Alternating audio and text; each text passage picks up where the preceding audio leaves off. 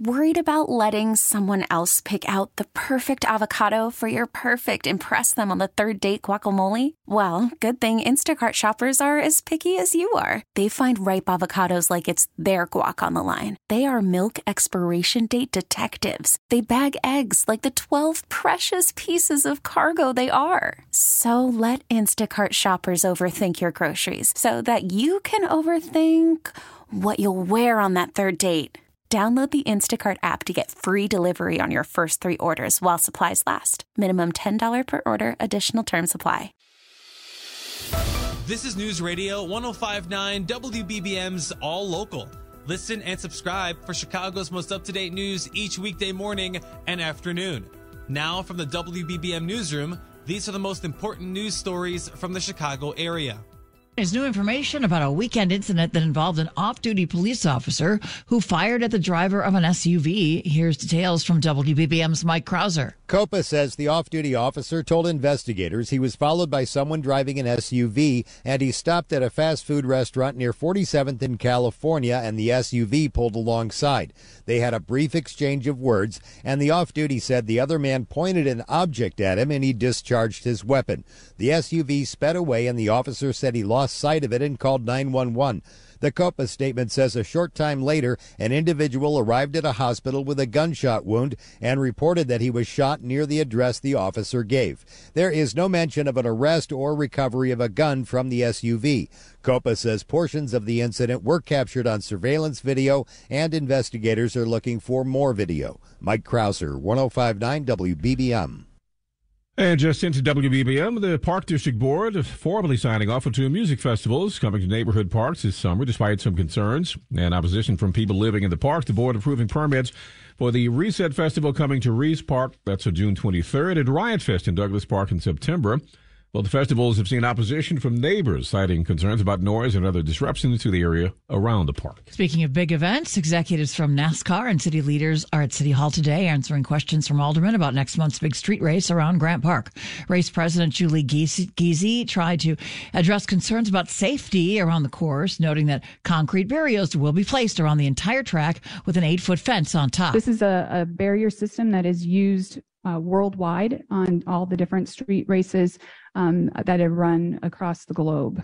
This hearing comes one day after city emergency management leaders updated the timeline for street closures around the race. We posted a link to those resources at WBBMNewsRadio.com. A new audit reveals allegedly reveals significant shortcomings in Chicago's efforts to recycle certain debris. The city's Office of Inspector General found the Chicago Department of Public Health failed to enforce the construction and demolition debris recycling ordinance. It requires contractors to recycle at least 50% of their debris, including concrete, wood, and metals that can be used in other projects. The audit claims it's impossible to know whether or not contractors are complying because there's no one at CDPH dedicated to overseeing the ordinance. Rachel Pearson, News Radio, 1059 WBBM. Police asking whether anyone witnessed or knows about a strong armed robbery on the CTA's Red Line in Chicago. It happened on Friday. May 26th at the 35th Street station, police say a woman's phone was stripped from her hands after the threat of force. Security camera images of the suspect can be seen at WBBMNewsRadio.com. Chicago family filled with anxiety as they wait to hear from a loved one who, who is visiting Japan. Candace Skipper traveled to Tokyo on May 8th. Her family's not heard from her since June 4th. Her last known location was on June 5th in the Shibuya City area near Tokyo. Former Mayor Rahm Emanuel is U.S. Ambassador to Japan. A missing person report has been filed with the embassy there. A popular Southwest suburban restaurant that closed down a couple of years ago has now reopened, much to the delight of its fans. The View restaurant in Bridgeview closed a couple of years ago because of the COVID pandemic and because a heavy snow caused the roof to cave in. Now, after a complete remodel job has been finished, the View reopened last Thursday. Ross Barrett is general manager. It's been fantastic. The business has been great. Customers have been great. All of our old timers are coming back. Online, longtime customers have been saying how great it is that the View is back. One big change, though the restaurant is no longer open 24 hours a day. GM Ross Barrett says that's because business in the area overnight has slowed down, so the place is open until 11 at night. Bernie Tafoya, News Radio 1059 WBBM. Calumet City now home to a new center that will provide early learning, childcare, and other things. Chicago Youth Center is open at the former CPS Buckingham Special Education Center. Kevin Turup is president and CEO of CYC. It's a really big deal for us today. This has been years in the making. Very first time in 30 years that we've had a new community based location. We're going to provide programming for kids as little as 15 months old all the way through 18. Uh, we're going to have intergenerational programming, family support programming, um, you name it. You know, it's going to happen in these walls. Turup says the center will also offer after school programming in partnership with local schools in the area to continue fostering deep relationships with the community and to work to give Chicago students another safe place to grow, learn, and build community.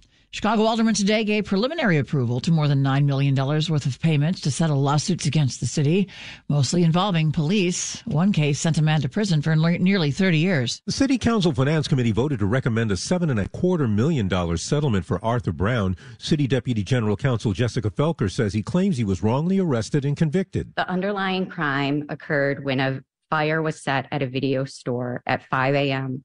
on May 28, 1988. The fire spread to the restaurant next door and killed two individuals who were asleep in the back. Brown said he was pressured to confess after another suspect implicated him. In 2017, he was granted a new trial. The state's attorney eventually agreed not to re-prosecute Brown, and he was released after 20 years, 29 years in custody. Cook County is expected to approve an identical settlement amount. Other settlements to go to the full council include a police killing, a police tasing, and a traffic accident involving a city vehicle. At City Hall, Craig Dellimore News Radio 1059 WBBM. In Northwest Indiana, an Ohio teenager charged as an adult in a case of making threats to schools in Porter County. The Northwest Indiana Times says the 17 year old is accused of impersonating a public servant and intimidation. Prosecutors say his alleged threats go beyond rehab under the juvenile justice system. This week's announcement that the mayor of Waukegan has now signaled interest in being the home of the Bears' new stadium has thrown a new level of uncertainty into what seemed like a done deal when the team bought the former Arlington Park property in the northwest suburbs. And the drama is unfolding as Bears players work out at Halas Hall in Lake Forest. But Chris Emma from our sister station 670, The Score, tells our new podcast, Looped In, that for the most part, the guys on the team are not paying attention to the debate. The vast majority of this roster doesn't care because the NFL is such a year to year league. And even the best players and the highest paid players on the roster might not be there then next year. So they don't know where they're going to be, say, in 2026 or 27. You can hear our conversation about the Bears' search for a new home on the new podcast Looped In, available on the Audacy app. All Local is a production of News Radio 1059 WBBM, Chicago's news, traffic, and weather station. Please like and subscribe to this podcast on the Audacy app to continue receiving up to date news and information. We get it. Attention spans just aren't what they used to be heads in social media and eyes on Netflix. But what do people do with their ears? Well, for one, they're listening to audio. Americans spend 4.4 hours with audio every day. Oh, and you want the proof? Well, you just sat through this ad that's now approaching 30 seconds. What could you say to a potential customer in 30 seconds? Let Audacy put together a media plan tailor made for your unique marketing needs. Advertise with Audacy. Visit ads.audacy.com.